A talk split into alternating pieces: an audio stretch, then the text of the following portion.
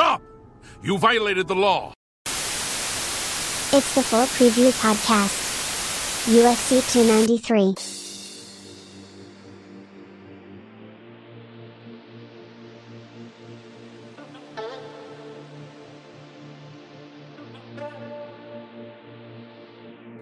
What's up, guys? Let's do this. This is the full preview.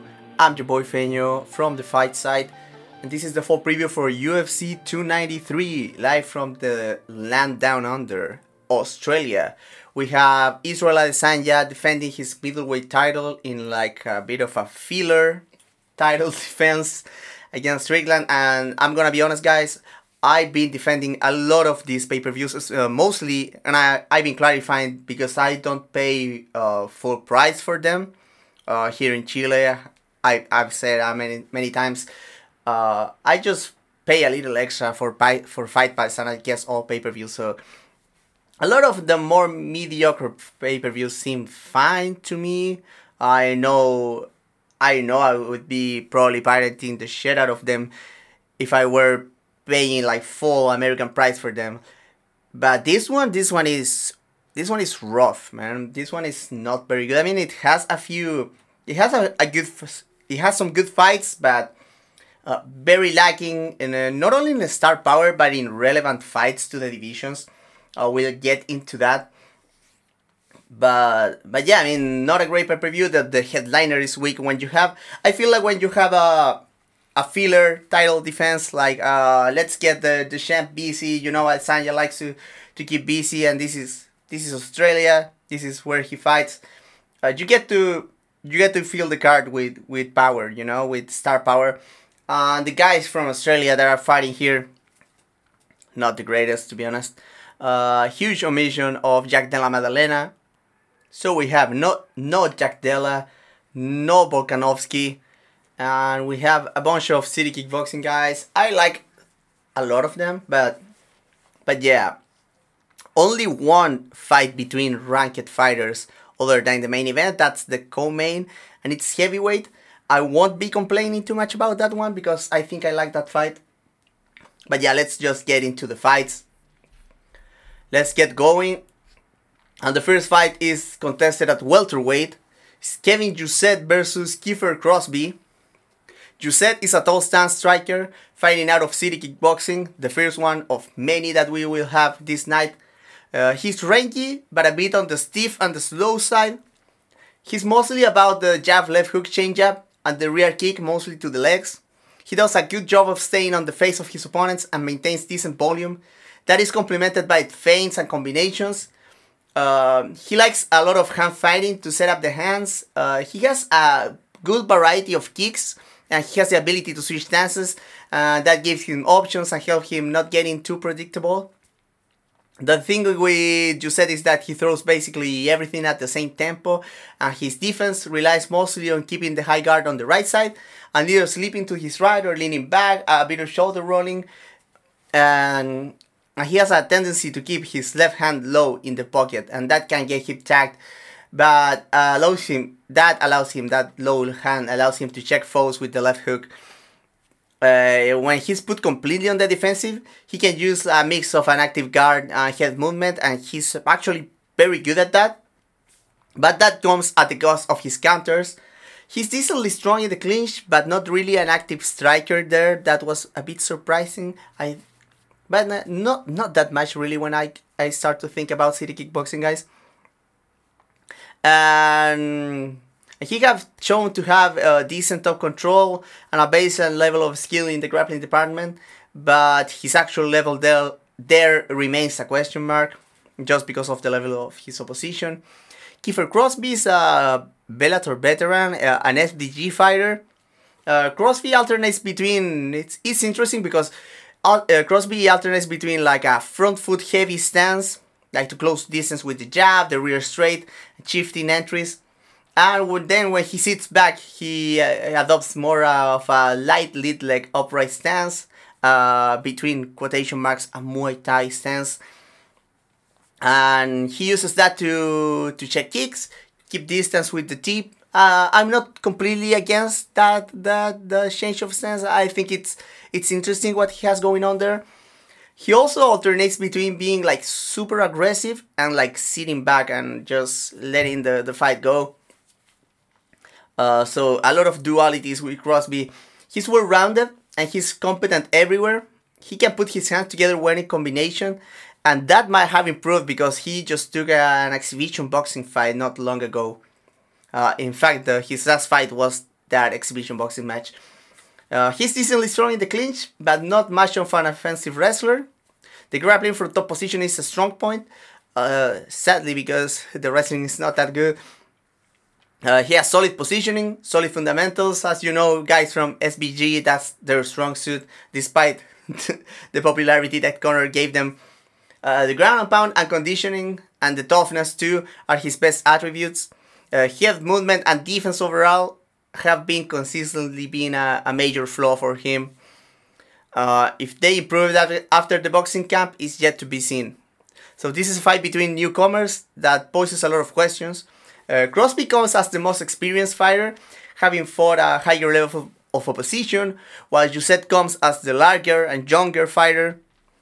Crosby probably has like a speed advantage and is the more flexible fighter of the two, but I feel like Jousset has a better idea of what he wants to do and how to enforce it.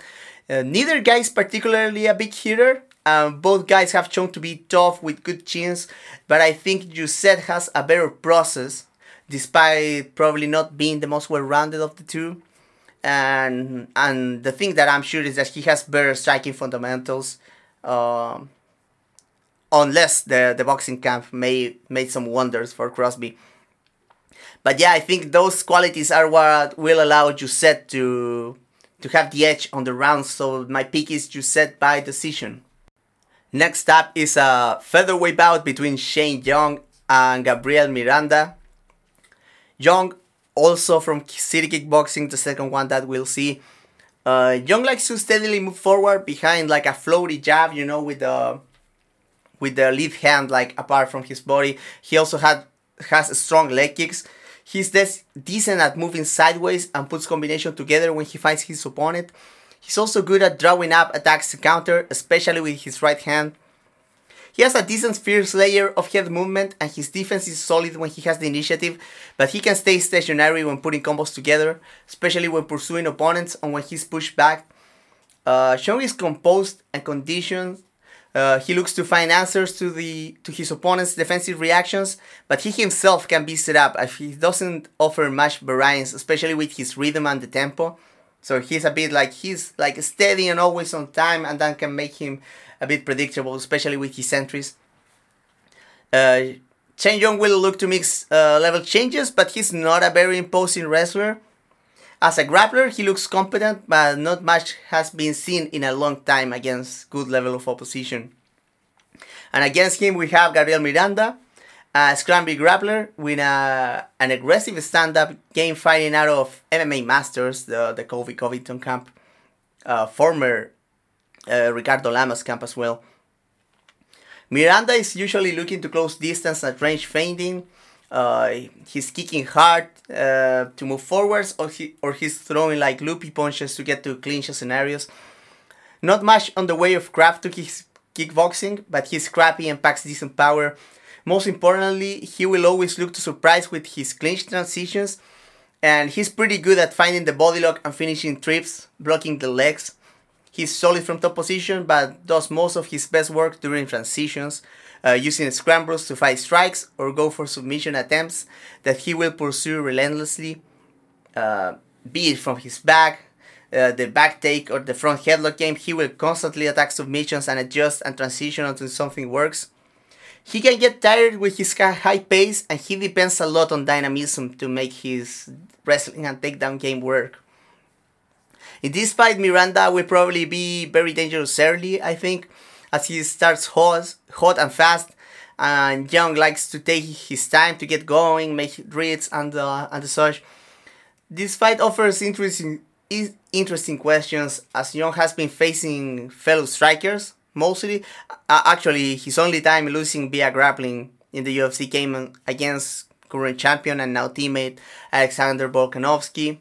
And he survived to a decision and, and showed solid uh, takedown defense against a very good athlete in Volkanovski. So that's something to watch out for. Uh, but you know Miranda will be pushing for takedowns all night long. Uh, it might get scary for Young early, but despite the current losing streak, he's on a three losing streak. Um, I expect him to be like sturdy enough to take down, survive an early scare or two, and come back to get a victory on the scorecard. So my pick is Shane Young by decision. Next, we go back to welterweight. We have Blood Diamond Mike Mathetha against Charlie Radtke. Blood Diamond, the third city kickboxing guy that we will have, a very awkward kickboxer with, with professional experience in the kickboxing world. He fights at seemingly no rhythm, mixing awkward feints and fakes that make him unpredictable. Uh, this allows him to throw big strikes with no setup. He's always looking for kicks during breaks on all three levels, and his flexibility allows him to throw from very weird, weird positions and broken stances. He has a fondness to sneak uh, the kicks after striking from the same side, especially with very sneaky high high kicks. So watch out for that. Uh, his physical strength and decent clinch game give him a solid first layer of takedown defense, but chain wrestling has been a weakness for him in the UFC. Other than the defensive wrestling, he has had trouble staying out of the clinch. He's like solid in the clinch, but he doesn't really like push forward to like get back in open space. Um, he also ends up in the clinch a lot because he tends to swarm from way too close. And despite being a decent, uh, decent at pummeling, he just tends to like accept clinch positions. The cord, the cardio is also suspect for Blood Diamond, especially when he's forced to grapple. So watch out for that. And on the other hand, we have the newcomer Radtke here, decently athletic and strong and a strong well-rounder. Uh, he fought out of MMA Masters, just like Miranda in the fight before. Uh, Radtke is mostly a boxer on the feet, fights at a moderate pace behind the jab, looking to put the 1-2 together or draw an attack, sleep and come back with the 2-3, the 3-2, you know the deal. Other than the first layer of head movement, his defense is like nothing to write home about. He's a solid wrestler and grabber, both offensively and defensively. Uh, but he can struggle with transitions and he can get surprised with clinches and takedown attempts when he's trying to pressure and lacks the setups to initiate those areas himself so not a lot of like good clinch or takedown entries for Radtke but his athleticism uh, allows him to compete well in those areas even when he's caught off guard. I think this fight mostly comes down to the ability of Blood Diamond to keep it on the feet. Uh, kind of obvious. Uh, Radtke presents similar challenges to what Koshe did in the last fight against Blood Diamond. Uh, because Blood Diamond once again will fight like a well-rounded, more experienced MMA fighter. The difference here is that Radtke is like a better striker than than Koshe, but he's like l- less well versed in transitions and he's uh, worse as a pure wrestler. Uh, I think if Radtke can get his like boxing game going, mix up the takedown attempts, he has a path to victory for sure. But he has never fought like a pure wrestling game plan in the past. And I, the thing is that the lack of defense, I think especially, I feel will expose him to getting tagged on the feet. I think Blood Diamond scared his uh, scores his first UFC victory here with a second on the second round with a second on the second round. Am I an idiot or what? With a knockout on the second round. Thank you. Next one could be good as we move to a lightweight bout between Nasrat Haqparast and Landon Quinones.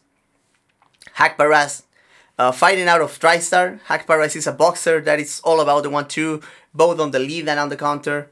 Uh, that's something that drew comparisons to his former Kings MMA teammate Kelvin Gastelum back in the day. Uh, also, they look kind of similar physically. um, he's less aggressive nowadays under TriStar. Uh, Haqparast looks to move on the outside, keeping his opponent at hand fighting distance, looking to pot chop with the jab to set up traps with his footwork. His hand speed and rhythm allow him to do a lot with his minimal toolset. Uh, overhands, hook, hooks, high kicks, and body kicks uh, here and there offer variety and can surprise. The thing with Haqparast is that he really needs the initiative to make his game work, as he we've seen him like gets frustrated with feints, movement, and long range weapons a number of times, And despite despite the flexibility of his 1-2 game, his limitations start to show when he's reacting to his opponent. And lastly, his defensive wrestling has been solid, but his grappling seems lacking, and it hasn't been tested much in his career. Opposing him, we have Landon Quinones, a stocky southpaw that complements his 1-2 open stance game with a steady diet of kicks, including inside leg kicks. Uh, he does most of his best work leading, trying to find angles and putting meaningful combinations together, and when he gets going, attacking all three levels with variety and being a capable puncher with both hands. Uh, he will use clinches defensively and to eat time and will shoot for the legs against the cage if he feels like a takedown is there. He's decently athletic and strong, seems to be well conditioned for fights uh, going the distance. The X factor in this fight is that both guys are southpaw. Quinones had a win uh, for the Titan FC against Southpaw in Reynaldo, Reynaldo Acevedo last year, while Haqparast suffered his only KO loss to a fellow Southpaw in Drew Dober in the UFC. Obviously, the level of opposition very different, but I still think Quinones has a better game to fight Southpaws, as he is a good leg kicker and has more variety and well-roundedness to his game. Even considering considering that, I gotta go with the safe bet in Haqparast here. Uh, with his speed and power edge, he manages to do a lot with his 1-2 and has consistently faced a higher level of opposition. I wouldn't be too surprised to see Quinones win this one because he's solid, he's well put together, but uh, I gotta go with the tested product here. I'm picking Haqparast to win a decision. And we stay at lightweight for the next one. This one is Jamie Mullarkey versus John Makdessi. Interesting fight. Mullarkey, long and awkward. Uh, he likes to work at long range, looking for long straight punches and leg kicks. He likes to have big step up leg kicks with feints he moves his head a lot on the outside, looking to weave his way into range to land combinations and bail out. And will also look to weave or slip off his shots, showing proactive defense. His movement can take a dip when he's put on the defensive, and he's especially vulnerable to same time counters if he happens to, t- to be timed.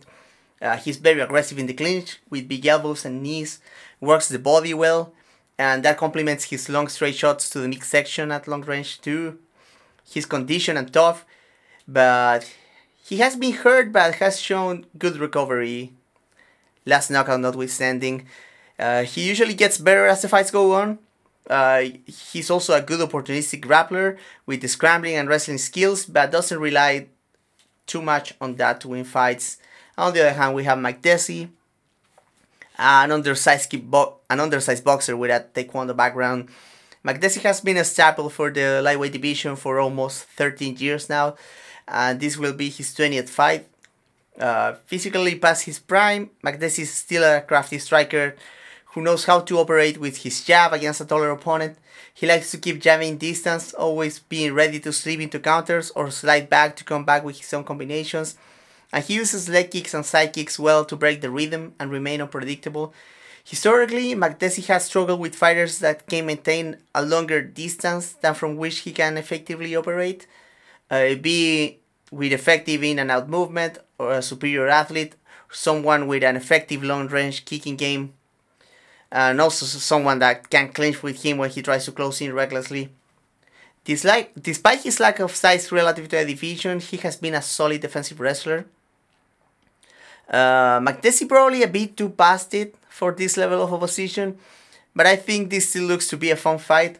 Mullarkey, despite having a lot of long range tools, is not the quickest, and he finds himself exchanging in the pocket quite a lot, and that will give Makdessi chances to get going with his combinations counters. Mullarkey's job here will be to deny the Canadian's jab using his own strike shots and kicking, um, maybe using the kicking more than he's used to lately, and use his st- strong clinch game and size against a smaller fighter, especially when Makdessi tries to get close. Makdessi, for his part, uh, needs to pressure here, get on the inside, and try to time uh, Mullarkey when he's most vulnerable during entries and exits. That's when he hangs with his chin up in the air. He's not moving his head. That those are the times that you can find him. Uh, this one is probably a good one, uh, but I think Mullarkey has tools to compete at Makdessi's preferred ranges and when the size and the pace I think are likely to wear on the 38 year old. My pick is Mullarkey by decision. The next one is very exciting. We have a, a featherweight bout between Jack Jenkins, the local here, against Chepe Mariscal. So Jenkins, uh, he likes to walk his opponent down behind feints and big single shots, mostly playing the changeup of the jab and the leg kick. And he does that until he gets the opponent covering it up. Then he puts good combinations together at attacking all three levels, particularly dangerous with the left hook to the body and the leg kicks that I already mentioned, but now in the context of combinations, of course. Uh, he switches to Southpaw to add variety and has uh, decent fundamentals and a few tricks from Southpaw too. Uh, the thing with Jenkins is that he's a lot better moving forwards. On the back foot, he can pop a decent jab to freeze opponents and circle, but he tends to retreat in straight lines. Uh, body knees from collar ties complement his attrition game very well. He has solid takedown defense and good reactive takedowns of his own. He has a quick level change. And he's solid from top position, landing steady ground and pound. Has good passes, solid at maintaining mount, but he can get sketchy during transitions to dominant positions. You know when moving, when moving from half guard to either like side mount or mount, he can be surprised there and lose position. Opposite to him, we have Mariscal. Uh, he's well rounded and athletic, a bit undersized. Uh, he fights out of elevation team. Mariscal has an offbeat quality to his striking, like in the good way. He's mostly looking to for like immediate setups with feint and throwaways, looking for big shots in the form of loopy punches, snappy kicks. He plays well off the threat of his strikes, and he also pairs uh, his weapons accordingly. Uh, the thing with Mariscal is that he gets a bit too much into brawls, but he's surprisingly solid defensively. He will still get hit on the basis uh, on the basis that uh, he engaged like way too much. He's there to be hit. Uh, he spars a lot with like Justin Gaethje, and those are another like solid defensive fighter that gets hit a lot just because of the amount that he engages. Mariscal is a solid clinch fighter, a solid wrestler and a grappler too. He shines in transitions uh, he's good at finding big shots during breaks, shining defensive clinches and takedown attempts. Uh, throws and trips from the clinch are something to keep an eye on with Mariscal. He's very crafty there. I'm not sure if he has a. In Tapology, it says that he has a judo background. Um, probably because the foot sweeps and hip toss are brilliant by this guy. Uh, the cardio is stellar, and he's also very tough. Uh, the biggest problem with Mariscal is that he lack he lacks the tools to control the pace of a fight, and he has trouble taking over fights uh, with his best qualities. He seems very content to fight whatever the opponent wants. This is a very interesting fight. Both guys seem pretty well matched up, similar in size, both the same age. Uh, Mariscal coming with a slight edge in experience. Both being athletic and well rounded as well, uh, Mariscal wrestling and ability to find takedowns in transitions might come in handy, uh, Jenkins is solid defending takedowns and physically imposing, but his takedown defense has not been has not been impenetrable in the past. Despite how hard uh, the fight is to read overall, I think I gotta side with Jenkins here. Um, Jenkins just has like a more solid and straightforward process. I think that's the thing that set them the two apart. Uh, as I said, Mariscal very into vibing into fights, like taking whatever comes. And Jenkins knows. Uh, Jenkins also falls a little bit in the traps of like being well rounded, looking for takedowns sometimes, uh, in in a bit like not optimum uh, with not optimum timing. But I think Jenkins has a better idea of what he wants to do and how he wins fights, and I think that's a very good quality to have. Uh, so yeah, I'm, I'm expecting this fight to be very good, but the pick is Jenkins by decision. And with that, we move to the last fight of the prelims. Carlos Ulberg fights Da Woon Jung on a light heavyweight bout. Ulberg, another city kickboxing product, and another one that has uh, pro kickboxing experience, by the way. Uh, Ulberg fights with a long bladed stance. He feints and set up spot shots based off the reactions that he, he's getting off the feints.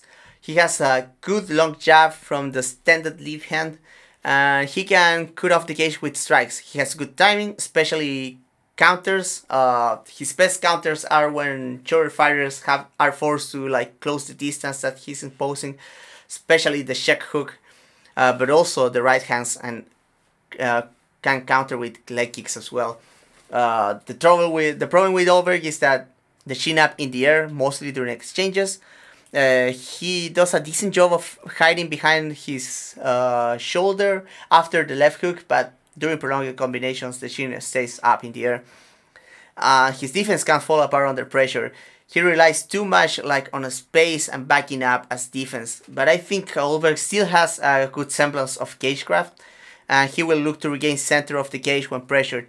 Um, mo- for the most time, he usually scares people off with counters, so not as easy to to pressure. Da Woon Jung, the Korean, uh, he's mostly a boxer. He's long and looks to establish the jab to set up his dangerous right hand. He has a laser straight right hand. Uh, but he also can like throw the overhand or on an uppercut. So watch out for the right hand of Da Woon Jung. He's dangerous.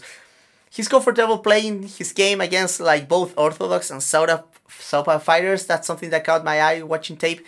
Is that he he's fine and he plays the same game. That's always encouraging when a fighter doesn't doesn't transform completely when fighting an open stance matchup. And over here also an orthodox, but you know he can switch.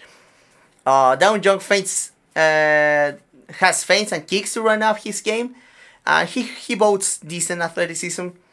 His defense mostly relies like on his length and the distance management and he can draw counters to come back with his pull counter. That's another like dangerous weapon that he has, but not a lot in the way of like head movements or uh, uh, an active high guard. From up close, he can attack with sharp elbows, and he has a solid clinch game. Uh, his go-to takedowns is the outside trip from over-unders. He has solid top control and passes, and attacks with steady ground and pound with dangerous elbows when he finds himself in top position. Uh, the lack of head movement has been his like biggest weakness. Uh, because he gets into exchanges looking for his right hands too much and leave himself exposed, especially, especially because he he just leaves the the, the chin up in the air as well.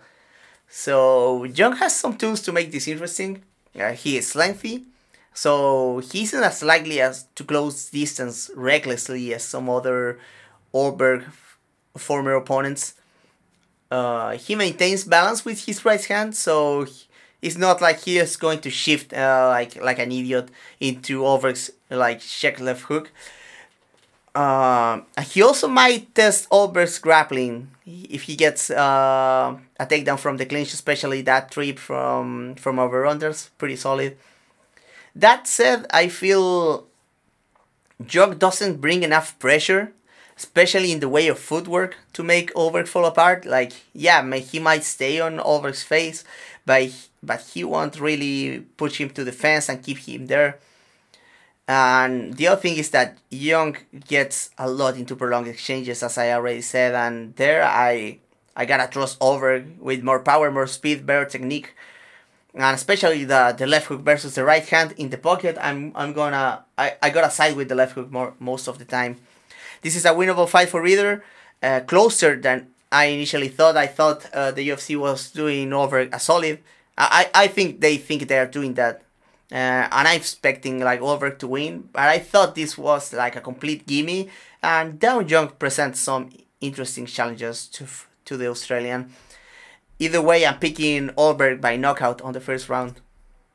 Before moving into the main card, I want to thank our sponsor, X Martial. X Martial is a combat sport brand dedicated to supporting the Jiu-Jitsu community. Their goal is to create a fun training environment with unique and exciting designs and promote the gym culture we all love. X Martial offers a range of products including rash guards, shorts, spats, gis, streetwear, and training equipment. Use code the fight site to get a 10% discount on your order now. And for the best deals and discounts, sign up to their mailing list and follow their socials at X Martial. So official at X Martial official. Get it right. so thank you so much, X Martial, for sponsoring us. And let's move on with the main card. Opening up the main card, we have a light heavyweight bout, another one. This one is Tyson Pedro versus the Pleasure Man, Anton Turkalj.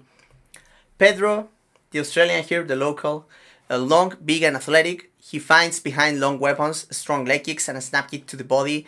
He manages distance well. A powerful puncher, but not much of a boxer really, uh, mostly single shots. Uh, usually decides what exchanges happen through his distance management and long range tools. He's a strong grappler from top position with decent posture and damaging ground and pound, and has good control from the back take. Uh, uses wrist control well.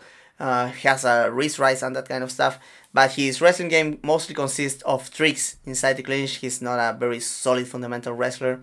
Uh, he can hit decent, decent counters in the first layer of an exchange, but he's extremely reliant on distance and clinches for his defense. He also likes having uh, a long range neutral space fight because he's neither expe- exceptionally good at pressuring or moving on the outside. So mostly like just moving here and there, no, no one really pressuring. He doesn't like to like move forwards a lot, doesn't like to like circle on the outside to be honest. On the other hand, we have Turkalj, uh, long. Uh, on the feet, on the feet, mostly fights with single shots or tries to close distance with blitzes, alternating right and left hands. Not much of on the way of defense really, but his blitzes do allow him to get to the clinch, and the clinch is his A game. Uh, he's gr- a grindy and relentless wrestler in the clinch, not very physically imposing, but he will try to drag his man by any means necessary, and he's decent at getting to the back body lock. Uh, from there, he can work like reaps, mat returns, that kind of stuff. In the ground, he mostly looks for rise and back takes, and will attack with steady, if not big, round and pound. Uh, Turkalj gets tired as fight goes on, but he's like mentally strong. I feel like he keeps doing his game while he's tired. That's a good quality that he has. And the thing with Turkalj is that he's incredibly tough, and his chin seems made out of granite so far. Other than being long, Turkalj is like exactly the kind of fighter that Pedro likes to fight. He will he will most likely get to control the range and the pace of the fight.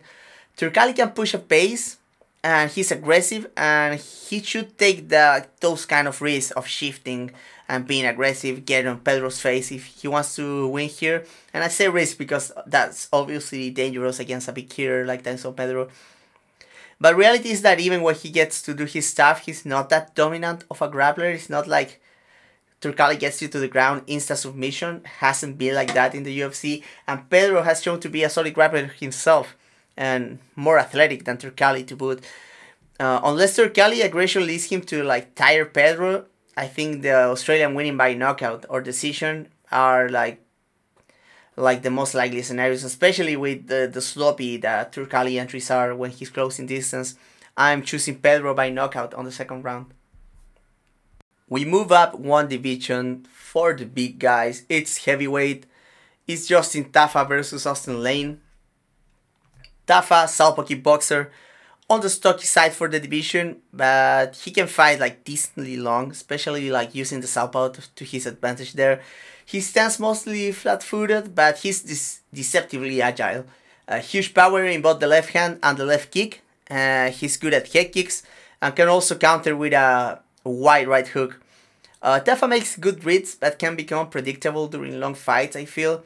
Uh, the cardio seems at least okay, and his grappling has been barely tested in his short MMA career, but he seems to have at least like a baseline ability to defeat takedowns and scramble, and all of that is complemented by his athleticism.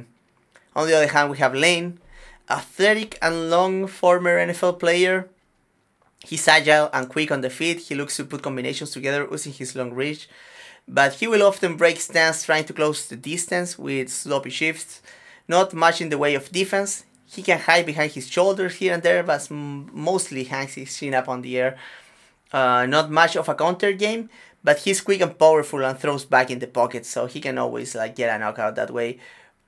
Uh, takedown defense and the ability to get back up are lacking, but has shown like competent BJJ. I would say. I think he trains out of a Ten Planets Curso or something uh, has shown good ability to reverse during transitions when he's on the ground. Uh, despite having like more fights than Tafa, having a decent amount of fights, like 14 or something, uh, he looks very green, uh, Lane does. Uh, this one really a fight between like two not very experienced or tested athletic heavyweights, and they will most likely fight on the feet. Uh, Lane might look for a takedown, but other than that, it really comes to like who lands the big shot first. Uh, Lane has like a big length advantage, but Tafa I think is the more polished striker. Could be anyone's fight really, but I'm fuck it. I'm going Tafa by knockout on the first round. And from heavyweights, we move down to flyweights. It's Manel Kape fighting Felipe dos Santos. Kape, an athletic and well rounded Xtreme Couture product, uh, he has versatility to his movement and his actions. He has good footwork. He has good eyes. Uh, he feints a lot, and he has like good athleticism, and th- and all of that allows him to be like effective on the back foot, on neutral space, or pressure, and he can adjust his tools accordingly to what he's doing. Uh, be it walking forwards or sitting back, he does most of his best uh, work on the counter, looking to slip off his jab and come back with combinations. He's a capable combination puncher, has power in both hands, and can also find spot for heavy leg kicks. And a tricky flying knee that he tends to feign a lot during fights. The biggest problem for Kape is the, the ease in which, which he allows his opponent to decide the directionality and the pace of a fight. That means that he can have trouble taking over or putting a stamp on performances, especially when he's not like vastly superior, like as an athlete or tactically. Uh, Kape is a decent grappler and wrestler. Has seen some sketchy moments defending takedowns, but he's good and a patient scrambler, and has a very interesting like Kimura game that allows him to like take the bag, get back to his feet, and that kind of stuff. Opposite to him, we have Felipe dos Santos, and Dos Santos is like an emblematic Chute Boxe Diego Lima fighter. He's long and big, and he's pathologically aggressive.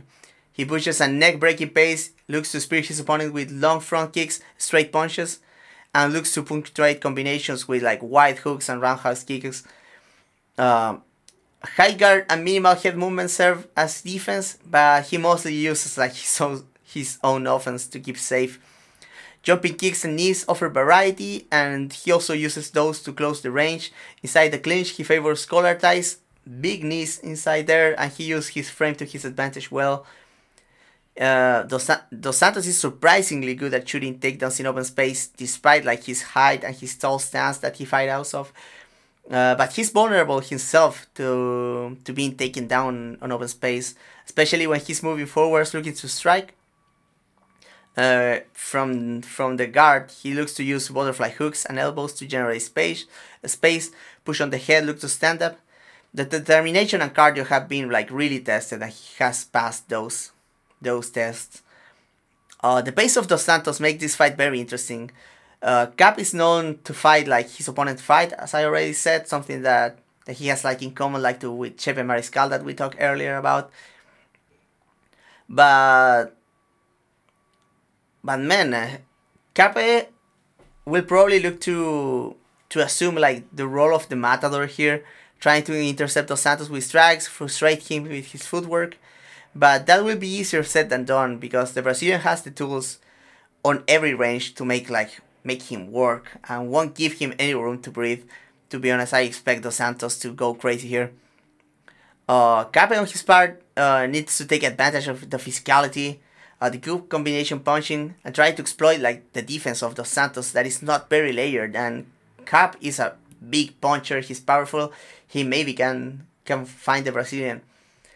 I, I think what tips the scale for me uh, is the versatility and the power of Kape really. Uh, Dos Santos has not faced an athlete like this uh, with this kind of power with someone that's with the skills to fight everywhere I think the closest that he's seen was his last opponent, Ugo Paiva, insane fight. I recommend to watch that. And they have like a competitive, crazy affair. But I think Kape is like a step above uh, of Paiva in that fight, especially with the quality, the power. I think this one is losable for Kape, but I'm picking him to win a decision. Manel Kape by decision is the final pick. And with that, we're already on the main event. We're back to heavyweights but this one is decent. Uh, we have a bout between ranked fighters. Tai Tuivasa, the local, uh, he's fighting Alexander Volkov. So let's start with Tuivasa. Stocky and deceivingly athletic, quick striker. He mostly looks to establish range and inflict damage with big and quick leg kicks, and looks to set up big hooks and overhands, um, uh, feinting and entering like with the weaves and and shifts as well sometimes. He can close distance quickly and he's very dangerous inside the pocket with, with big power and good eyes. Uh, Tuivasa is strong in the clinch, especially if he gets like an underhook, and the and on the other side he can like frame, he can land elbows or look for shots over the top. Uh, something to look out for against a very tall opponent in Volkov here. The defensive wrestling has been alright, but he depends a lot on being like a good athlete to defend takedowns. Uh, his grappling game has shown to be not very good so far. Not sure if he has improved that. I'm not sure if we're gonna see that tested in this one. But yeah, that's a critique for Tuivasa, a big one. Uh, despite the Tuivasa ability to close distance, he can be stuck on long range against fighters that have actual like long range weapons. And his lack of an actual consistent jab hurts him when trying to establish his leg kicks. Uh, Tuivasa uh, jabs here and there, but he's not like a jabber, and he would benefit benefit a lot, especially setting up leg kicks with the jab. on the other hand, we have Volkov, a very long and sturdy kickboxer, heavy low calf kicks and one twos uh, impose the range mostly. He also has like a punishing front kick to the gut. And he has like decent footwork. He keeps like a good position relative to his opponents. Uh, he pairs the left hook well with the straight right hand. He can switch stances and fight like almost the same game when he switches stances. Volkov has like strong hips and competent head positioning, and that coupled with like his height and his strength make uh, the task of controlling him inside the clinch uh, a, a hard one. The takedown defense is solid but not perfect, but he works hard to work his way up to his feet. Uh, the cardio for Volkov, I would say, is above average for heavyweight, and he maintains a steady volume of strikes. He can also like up the intensity, looking for finishes uh, to her opponents without losing the handle of his gas tank. So he's like very responsible, methodical when going for the finish here. Uh, head movement has been a problem for Volkov. Uh, despite his good distance management, he can be surprised bomb from the outside, especially because he's another guy that has the shin like right up in the air, and his and his hands remains pretty low because he likes to feint a lot with the hands, of using floating jab here and there. So and hand fight. So yeah, this fight comes down to Tuivasa's ability to close the distance. I expect him to be stuck for long periods on the outside uh, because Volkov is huge, uh, has a jab, the front kick, the leg kicks, all will make it hard to close on him. Uh, but Tuivasa has a few attributes that make this fight winnable for him. Uh, first, he's one of the few in the divisions who can actually exchange low kicks with Volkov. A lot of guys just lose that exchange. And we've seen like people that can exchange low kicks with Volkov are a lot more successful. Look at the gunfight, for example. But Tuivasa needs to be careful of not getting caught with a straight right when he fires the kicks because Volkov has the range for Tuivasa's. Like Tuivasa is not very tall but also has like short legs so he needs to be kind of close. And Volkov is a long boy so be careful with that. Uh, Tuivasa also has like leaping hooks and overhands and that are exactly what has caught Volkov in the past. I don't expect Tuivasa to have the same success in the clinch that he had with Struve. Uh, he won basically won that fight there, but Volkov is like a lot stronger than Stefan Struve, and he's harder to keep flat against the cage. Um, but I should still use clinches in this one, especially to look like for big strikes during the breaks. Volkov on his part just need to play like his usual game, attack the legs, put the straight shots together, and, and maybe go for more body attacks than he usually does because Tuivasa has been like susceptible to body shots in the past. I think this one is a winnable fight for both, and and Tai might be the more dangerous of the two, really. But uh, to me, Volkov has been too solid and consistent as of late, like just losing to the elite of the elite. Uh, I gotta pick Volkov by decision on this one. And with that, we are already on the main event is for the middleweight championship. Israel Adesanya defense against Sean Strickland. Um, let's. I won't describe both fighters. Let's say like what can Strickland do because a lot of people are expecting this to be like a huge mismatch, and it kind of is. Kind of is. Uh, so what can Sean Strickland do to win this fight? I think Strickland really needs to go into the fire, stay on his face, uh, Strickland pressuring footwork is not very great. He tends to follow people a lot. But he does have tools to stay on the face of his opponents, especially tracking them with the jab, uh, punishing with kicks here and there. uh, being deceptively long with the one two. Uh, he chooses his he he does a lot of like sloppy entries with uh, crossing his feet, but he's very good at choosing when to do those. So if he wants to have any chance of winning here, he needs to play the cards early. He needs to be very aggressive off the off the bat. Uh, that probably will get him hurt. Adesanya is very very sharp. We know that Adesanya very good striker, superior to Strickland, but Strickland cannot have like a slow kickboxing fight with Adesanya. He needs to go aggressive immediately. The leg kicks are going to be a problem for sure. Uh, so more reason to Strickland to move forwards at all times. And if we're honest, it's not that hard to push Izzy against the cage. Like Vettori had a lot of success doing that. Poatan had a lot of success doing that. Uh, Strickland will probably not be able to keep Adesanya pinned against the cage with his boxing, but making him circle and keeping him like past the, the octagon line will do enough for him, I think. The jab of Strickland needs to be on point, even if Adesanya, who also has a good jab, uh, and is stronger, by the way, even if Adesanya is out jabbing him, he needs to keep the pace up, even at the risk of tiring himself. He cannot fight a slow fight. I already already said like Strickland is not winning a slow kickboxing match and probably not winning a banger either, but he has way better chances on, on a banger, really. The other thing is, Strickland needs to grab any clinches he can and just make it dirty. Like, do not focus on keeping on keeping Adesanya pinned against the defense. Just use every opportunity to land damage, even if they are like s- small hammer fist. Everything, everything works in this uh, in this fight. Uh, he needs to be like chipping away, chipping away, looking, and also like uh, Strickland is good at, at landing like long punches on the breaks. He needs to look for those, but he needs to generate the clinches to get the breaks. Uh, if takedowns present themselves, Strickland should take them. Strickland is a good grappler. We've seen that in the past. He's a good wrestler too, but I don't think he should be like put on the wrestling singlet in the fight and push like for a two minutes for a takedown. I don't. I think that that will just get him tired. Um, he just need to like try the takedown. No break. Try to strike on the break. He need to take those kind of of risk. Um, because yeah, he he need uh he needs to he needs to go for it. Uh, I don't think it's completely unwinnable. He's a very uh, I feel like Sanja is a very bad matchup for Strickland, but I don't think it's completely unwinnable. I think this there's a few a few a few things that make this one interesting. Uh, other than a freak knockout, uh, the avenues for Strickland are very small, but but Strickland winning wouldn't be the craziest thing ever, to be honest. Like we've seen biggest upsets, I think. Uh, especially Strickland, if the fight starts getting ugly, they have a few exchanges where he can hurt a little bit Adesanya. Strickland can take over fights. He can do that.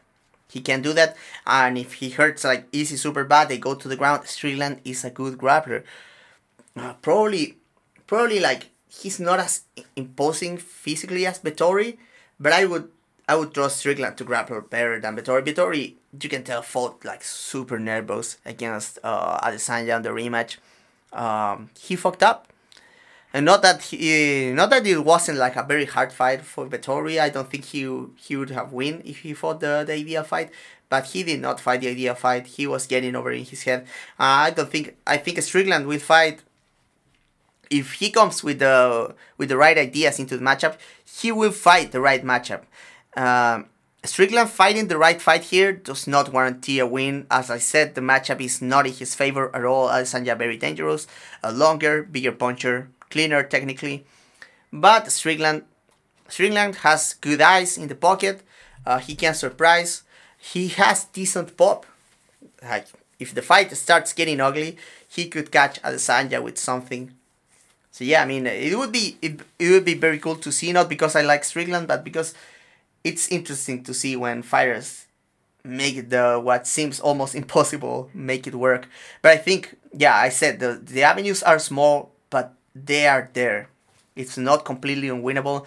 I would not put like a minus two thousand on Adesanya to be honest. I think I think this is a fight. Anything can happen. Strickland is a big dude. Uh, like not not bigger than Adesanya, but is a middleweight sized dude with pop in his hand with cardio. I don't know, man. Uh, the pick is obvious, by the way. Adesanya by decision all the way, but just wanted to like detail what can Strickland do to make this a fight. And that's the pay per view, guys, and uh, not a very good one, to be honest. I mean, we have a few things to to highlight here. Uh, but yeah, let's do a, uh, like a recap, a recap of all the fights. Uh, the opener, Jousset versus Kiefer. Uh, low level welterweight fight. Uh, a potential for action is pretty decent, I'd say. Uh, it could be a good fight. Uh, not ex- not expecting big things for either of these guys. Then we have Young versus Miranda. Uh, potential for excitement uh, pretty high here too. To be honest, this one could be a good one. Uh, hoping Young wins here. I think he's a solid fighter. Uh, but um, interesting because Miranda will be pushing for takedowns, and that's not something that we see all the time. Blood Diamond versus Radtke should be exciting. The potential for excitement decent, uh, unless like Radtke really goes for the wrestling and can take over the fight like that. Other than that, should be should be a scrap. Haqparast versus Landon Quinones. This one is one that I recommend for an action standpoint. Um, yeah, because both southpaws and similar southpaws. At that point, Quinones has like more versatility, but Haqparast maybe the better athlete and also more experience against high level position. But I expect these guys to have like an action packed fight. Uh, this one is like very likely to be a good watch. Mullarkey versus Makdessi also probably is going to be a very a good watch. Uh, expecting Mullarkey to take over, but Makdessi is not going to give him the win for free. Uh, Mullarkey is also always in exciting fights, and and the flaws of Mullarkey are usually what makes the fight exciting because he gets into so many exchanges, he gets robbed, he recovers. So yeah, could be a good one. Even though Makdessi not a huge puncher, he still has pop, so watch out for that. Jenkins versus Mariscal, uh, the best or second best of the of the night when it comes to excitement. This one is very very good, and I I'm expecting actual things to for the winner here. Uh, picking Jenkins as I already said, but Mariscal also I'm high on him. This one is a very good fight, and this one is going to be fun, uh, almost guaranteed. Uh, versus Da Woon Jung could be okay, watchable. Ulberg usually not in bad fights, to be honest. Uh, so yeah, I mean, no, not the worst. Pedro versus Turkalj, this one has a big chance of sucking ass, like being very, very bad. Uh, the best case scenario is like Pedro gets like a knockout super quick. Because this one is not going to be like pretty to watch. It's not going to have like any layered exchanges. Uh, could be could be exciting if like Turkalj gets a big takedown and Pedro is like on a sketchy position. Like the potential for excitement is not non-existent. It's just that the potential for being a shit fight is very high. Could be, and also like some shit fights are entertaining, so you never know. But this one, uh, this one like uh, Tafa versus Lane also has the potential to be like a banger, or has the potential to be like super bad, just because heavyweight and I like inexperienced heavyweights and that. I mean, Tafa has gone to decision a few times, and it were they were good fights. So maybe, but also there's also always the chance that like Lane decides to go for takedowns or this one and it starts being boring. I don't know. Kape versus Felipe dos Santos. This one is action guaranteed. The, the fight of the night is either this one, this one or or the Mariscal Jenkins fight, but both are super. Ex- I'm looking forward very much to both fights. Uh, sadly, Sadly, Kape not fighting Kai Kara-France that was like a ranked fighter, but Felipe dos Santos is a, for from an action uh, perspective, a very good replacement. Then we have Tuivasa Volkov for heavyweight. To be honest, this one should be watchable.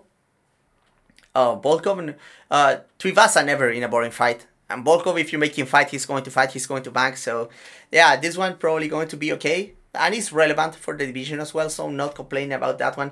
And the main event, I really doubt it's going to be a bad fight, to be honest. Like unless like Strickland gets very shy, and I I think it's not impossible. If Strickland gets like into that Cannonier fight, Cannonier fight uh, mindset, uh, maybe this could be boring. But I'm not I'm not expecting that. So yeah, I mean, no no not one fight that is actually terrible on this pay per view, but also like the two best fights are not like super super relevant to the division. They don't involve like ranked fighters. Uh, I'm expecting uh, Jenkins to be ranked at one moment, Chepe maybe two, hopefully.